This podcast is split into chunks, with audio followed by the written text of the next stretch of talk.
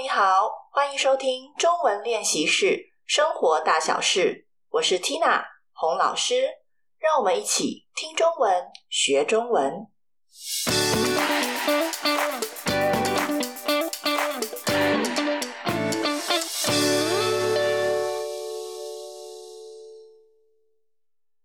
今天我要分享的新闻，大概的内容是：最近这个月，台湾的政坛，也就是政治界非常热闹，许多人最关心的议题就是台湾两个最大的在野党国民党 KMT 和民众党 TPP 是否要正式合作参加明年初的总统选举，因为他们谈合作的过程高潮迭起，充满戏剧性的转折，也让许多人认为。简直是比 Netflix 的戏剧还要精彩！让我们一起来听听看台湾的总统大选蓝白合最后的结局。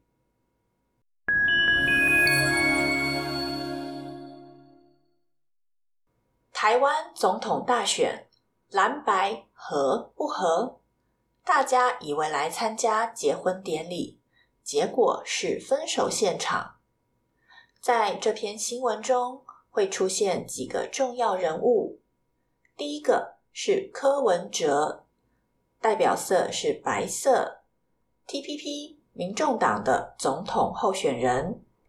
第二位是侯友谊，代表色是蓝色，KMT 国民党的总统候选人。第三位是郭台铭，他是鸿海科技集团。富士康的创办人原来计划是以无党籍的身份参选，之后退出选战。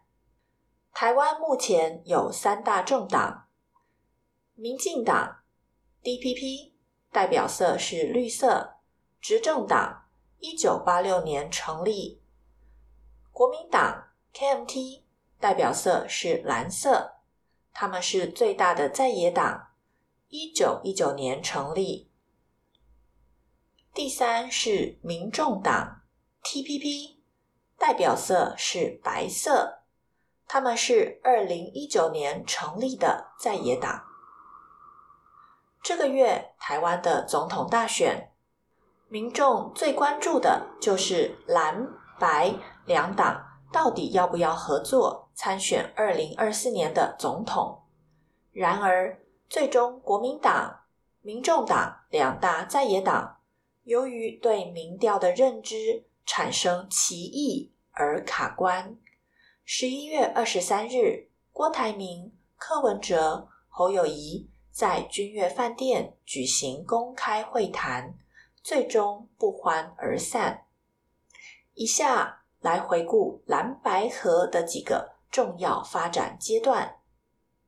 蓝白合第一阶段，蓝营呼吁在野合作，柯文哲拒绝。从三月至六月，国民党一直呼吁在野政党合作，整合下架民进党。蓝营希望民众党提名的总统候选人柯文哲能够与国民党合作参选。然而，柯文哲以自己的民调不低，两党的政治理念。政策主张差异过大为由，婉拒合作。蓝白合第二阶段，柯文哲松口，双方讨论合作可能性。从七月至九月，蓝白两党对外表示，双方已开始接触，洽谈合作可能性。然而，柯文哲认为合作方式应该顺其自然。提出延后一两个月，让时间去推动两党整合。柯文哲同时略带不满地指出，国民党的合作条件是不要比民调，与国民党一定要当正的，没有合作诚意。蓝白合第三阶段，双方正式讨论合作方式。九月底，柯文哲公开表示，蓝白最终一定会合。虽然民众党愿与任何政党合作，但希望合作公平、有比赛规则。他主张以民调、民意调查为基准，赢的人当正总统候选人，输的人推荐副总统，由赢的人综合考量，如此是较合理的做法。然而，国民党提出民主初选的构想，与民众党希望的比全民调方式不同，双方僵持不下，期间甚至以逼婚、婚前症候群、两情相悦、门当户对等婚姻的形容词来比喻两党目前的合作关系。最终，两党候选人于十一月十五日，在马英九前总统的牵线与见证下进行密室协商，同意由蓝白各推荐一位民调统计专家，检视评估十一月七日至十一月十一日公布的社会各界民调结果。双方皆同意以此民调竞赛方式来决定最终的正副总统参选人，并于十一月十八日。由马英九基金会公布结果，蓝白河第四阶段民调结果认知不同，埋下破局种子。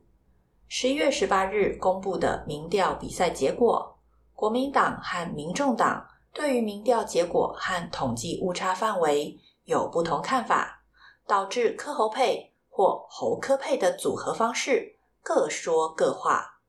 国民党认为民调结果为五比一，应当是侯科配，但民众党认为民调结果是三比三，双方需要再度协商。两党对民调结果的认知差异，双方无法妥协，使蓝白合的讨论再次陷入僵局。十一月二十三日，郭台铭邀请侯友宜和柯文哲。于君悦饭店举行公开会谈。会议中，郭台铭不断呼吁蓝白不应继续纠结民调争议。然而，侯友宜与柯文哲依然无法真正对话。侯友宜于媒体面前公开朗读柯文哲传来的简讯。简讯中，柯文哲称郭台铭需要一个理由退选。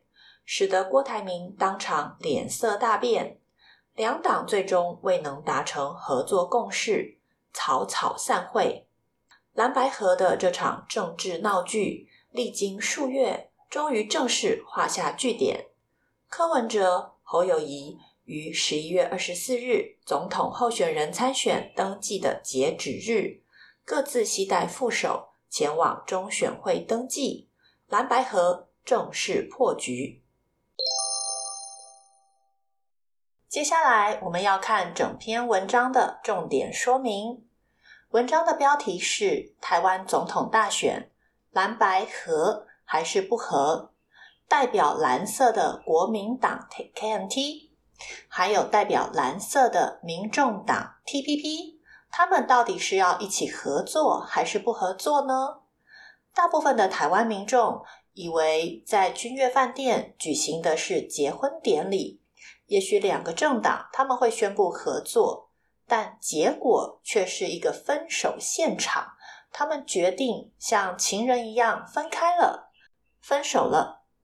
在这一篇有三个重要的人物，代表白色民众党 TPP 的总统候选人柯文哲，还有代表蓝色 KMT 国民党的总统候选人侯友谊。最后一位是。鸿海科技集团富士康的创办人郭台铭，他本来的计划呢是要以无党籍的身份参加选举，可是后来发生了许多的波折，比如说他选择的副手候选人被发现拥有美国的国籍，不符合规定。台湾的法规是拥有双重国籍的人不能参加选举。因此，他的副手紧急放弃美国的国籍。后来呢，中国政府又开始调查红海富士康集团在中国是不是有逃税的问题。在这件事情发生之后，郭台铭就开始很低调，不愿意公布他是不是要继续参加总统竞选。那最后的结果，我们知道他已经宣布放弃参加二零二四年的总统大选。在君悦饭店举行的记者会中，他是一个召集柯文哲和侯友谊见面的中间人。下面是台湾的三大政党介绍。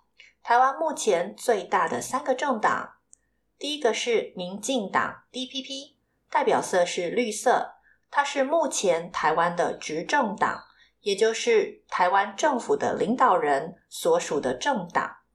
第二个呢是国民党 （KMT），代表色是蓝色，它是目前台湾最大的在野党，也是台湾成立最久的政党。最后一个是民众党。TPP 代表色是白色，它是二零一九年成立的在野党，党主席是前台北市长柯文哲。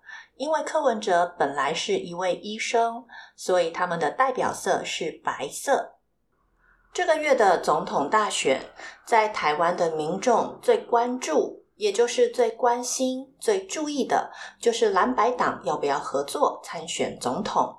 然而，可是呢，最后国民党、民众党他们由于因为对于民调的认知产生了歧义而卡关。这里的歧义就是双方对于同样的一件事情有不同的看法、不同的认知。因为蓝白两个政党对于民调的结果没有办法取得共识，没有办法有一样的决定。所以卡关了。这里的卡关本来的意思是指货物在进出口的时候卡在海关那里，出不来，进不去。那这里的状况也是差不多的。蓝白两个政党虽然说要合作，但是他们对于谁要当正的总统候选人，谁要当副手、副总统候选人，一直没有办法得到共识。双方的合作。也因为迟迟无法决定正副总统的候选人，所以卡在这里，没有办法再谈下去。十一月二十三日，由郭台铭主持，邀请柯文哲、侯友宜他们双方人马在君悦饭店举行公开会谈，但是最后的结果是不欢而散，大家都不开心，就这样子结束了。接下来我们要回顾。一起回头来看，蓝白合有几个重要的发展阶段，他们的合作有不同的顺序。第一个阶段，蓝营呼吁在野合作，柯文哲拒绝。呼吁的意思就是向某一个人或者是社会大众大声的呼叫，希望得到支持或是帮助。那蓝营希望呢，在野。就是这些非执政党的团体可以合作，当然他喊话的对象就是柯文哲，但是第一个阶段柯文哲拒绝，他说不要。我们可以看到第一阶段的文章，从三月到六月，KMT 国民党一直呼吁在野政党合作，整合下架民进党，下架就是让他们下台，在架子上面消失。但是在第一个阶段呢，柯文哲是拒绝的，因为他认为自己的民调不低，他是得到社会上大众的支持，而且柯文哲认为民众党和国民党两党的政治理念、政策主张差异都太大了。这里的理念呢，就是他们的想法，他们希望做的事情，那他们对政策主要的看法。未来想要做的计划也都是不同的，所以柯文哲婉拒合作，他委婉的用比较不直接的方式拒绝了。第二个阶段，柯文哲松口，双方讨论合作的可能性。在这里，松口的意思就是他好像跟之前不一样，不再坚持自己本来的看法或是意见。柯文哲松口表示，蓝白两党已经开始接触了，而且正在洽谈，双方已经见面，在谈合作的可能性。然而呢，柯文哲在这个阶段还是认为要顺其自然，让双方的合作随着时间慢慢的前进。在这里，柯文哲展现的是一个不太积极的态度。他认为时间慢慢的推动两党整合是一个比较好的合作模式，而且呢，他有一点不满意的表示，国民党他们的合作条件是不要比民调。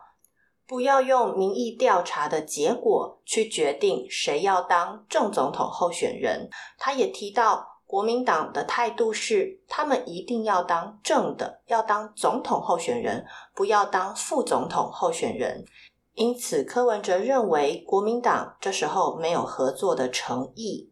第三个阶段，蓝白两个政党，他们都表示，双方已经正式讨论合作的方式。柯文哲也表示，蓝白最终一定会合作，但是他希望的游戏规则是以民意调查为基础，当做比赛的条件。民意调查支持度比较高的人能当正总统候选人，民意调查支持度低的人，他就要当副总统。然而，可是呢？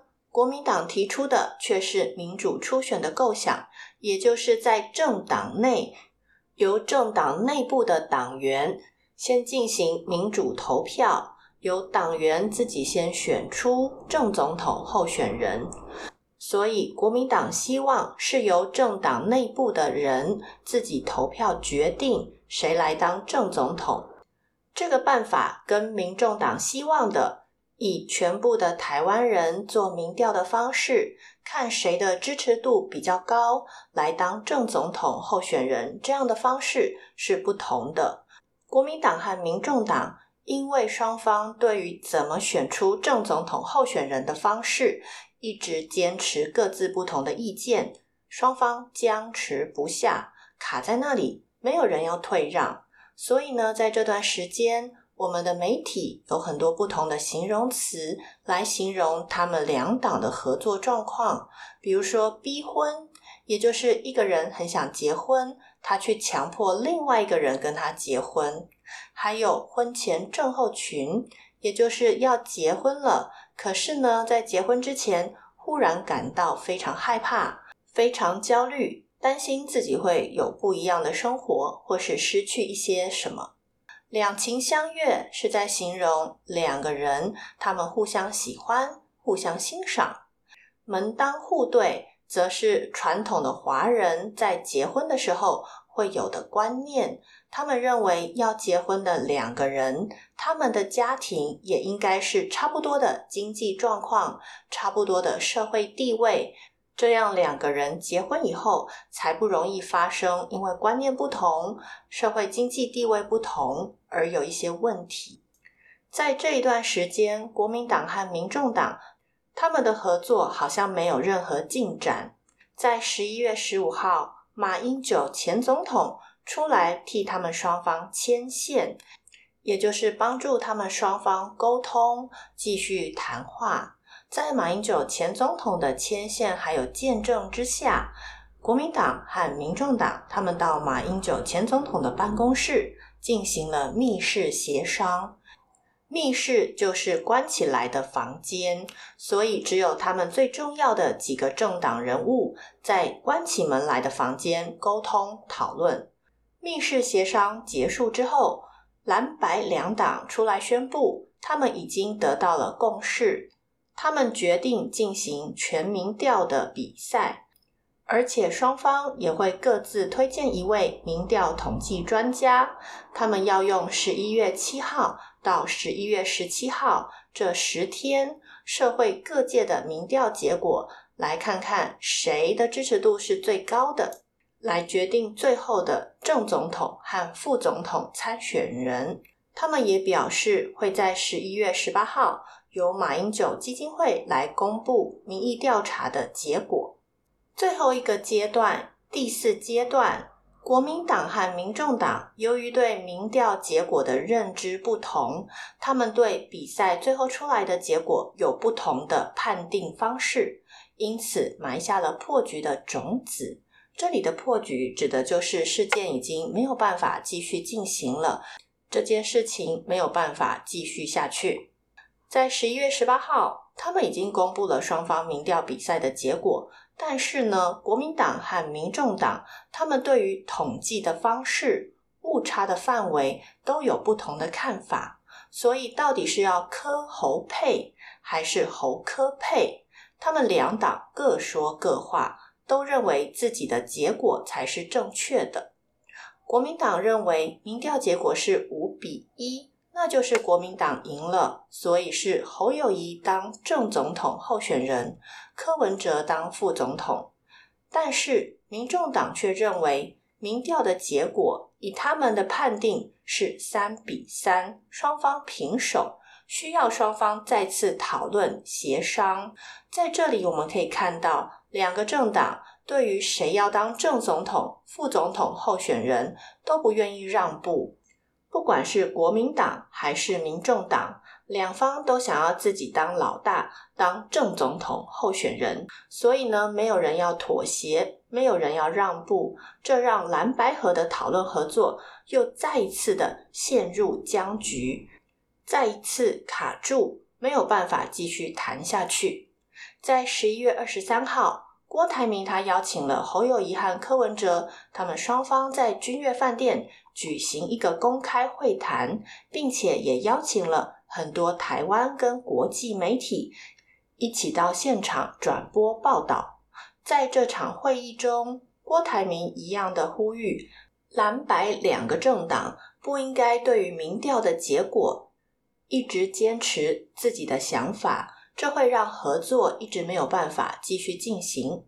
然而呢，但是呢，侯友宜和柯文哲。依然没有办法真正的对话。在这场会谈中，我们看到双方的火药味十足，他们都在互相责怪对方不遵守比赛规则，不尊重比赛的结果。侯友谊呢，甚至在媒体的面前公开朗读柯文哲早上传给他的简讯。在这封简讯的内容中，柯文哲还说了，郭台铭准备要退选，只是他需要一个下台阶，他需要一个不丢脸的退选方式。念完这段简讯内容，我们也看到郭台铭当场脸色大变，他的表情态度跟刚才是完全不一样的。他似乎非常惊讶，这样的简讯内容会在所有媒体面前被公开。最后呢，两个政党还是没有达成合作的共识，他们没有共同的想法，就这样草草随便的解散了这次的会议。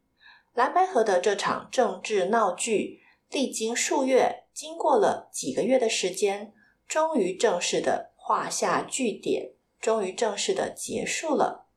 而第二天，也就是台湾总统候选人登记参选的最后一天。柯文哲和侯友宜，他们都各自带着自己的副手前往中选会登记，蓝白合作就到这里正式破局。柯文哲和侯友宜，他们代表不同的政党，准备竞选台湾二零二四年的总统。听完这篇文章，你有什么想法呢？你们国家的选举投票也会像台湾一样那么的戏剧化，甚至比一些电视、电影还要精彩，转变更大吗？在这里，我可以分享一下台湾的选举投票经验。很多外国学生问我，台湾的选举和投票是真的吗？会不会有造假的可能？因为在某些国家，比如他们有一百个人出来投票。可是得到的票数会是一百一十张，很明显的造假。但是在台湾，根据我自己的经验，这样的造假行为其实不太容易。在台湾，我们要投票的时候，每一个人都有一张选票，每一个人代表自己的一个机会，可以投给自己心目中理想的候选人。我们会带着自己的国民身份证到自己居住地方的投票场所去投票。一张身份证代表一张选票，在现场会有投票的人员替你检查是不是你本人亲自去投票。然后我们会领到一张投票单，拿着这张投票单，我们会到旁边被布稍微遮起来的一个投票间，在投票间里面有投票印章，我们用这个印章盖在我们喜欢的候选人上面，然后把投票单对折，不会让别人看到我们投给谁。出来以后，我们把投票单放在旁边的透明投票箱里面。当然，在你投票的时候是不能带任何包包、手机，还有其他物品进去投票间的。投票结束的当天，大部分是那一天的下午四点或是五点，全部的投票箱会直接在现场公开计算每一个候选人他们得到的票数。为什么我敢说台湾的投票比较难造假呢？因为在现场公开计算每个候选人不同的投票数，除了有开票人员两个到三个，他们会一张一张的打开选票，让现场的民众还有不同党派的工作人员在现场看到是哪个候选人得到了一张票。接着，开票人员会大声的念出得票候选人的名字，他身后的计票人员。就会在那个候选人的名字下面增加一张选票，因为这样的开票方式、统计方式都是完全公开而且透明的，在现场不会只有某一些党派的人，而是所有党派的人，他们都会派工作人员到不同的投票所去检查、去观看整个开票结果，而很多媒体也会在比较大的投开票所。现场直播开票的结果，因此呢，在台湾选举的确是比较难造假的，而计算错误当然也是有可能的，毕竟这是人做的工作，只要是人都有可能会犯错。所以，如果一个候选人他认为自己的票数有问题，他认为开票结果可能有错误的时候，当两位候选人的得票数非常相近，误差非常小的时候，他们是可以要求公开验票的，也就是再次计算可能有问题的投票箱里面所有的选票。台湾的选举都会在投票当天晚上就公开投票的结果。如果你有机会到台湾旅游，欢迎你在投票的时候，到不同的投开票所看看台湾民主选举投票开票的整个流程。我相信对你来说，这一定会是一次很特别又难忘的有趣经验。以下有三个讨论问题，想问问大家。第一题，你对总统选举有什么看法？你认为总统或是总理对一个国家的发展有哪些方面的影响？第二题，你能不能简单说明一下你们国家的总统选举是怎么进行的？第三题，在总统选举期间，媒体经常报道有关候选人的新闻，你认为媒体和社群平台的讨论在总统选举中的角色是什么？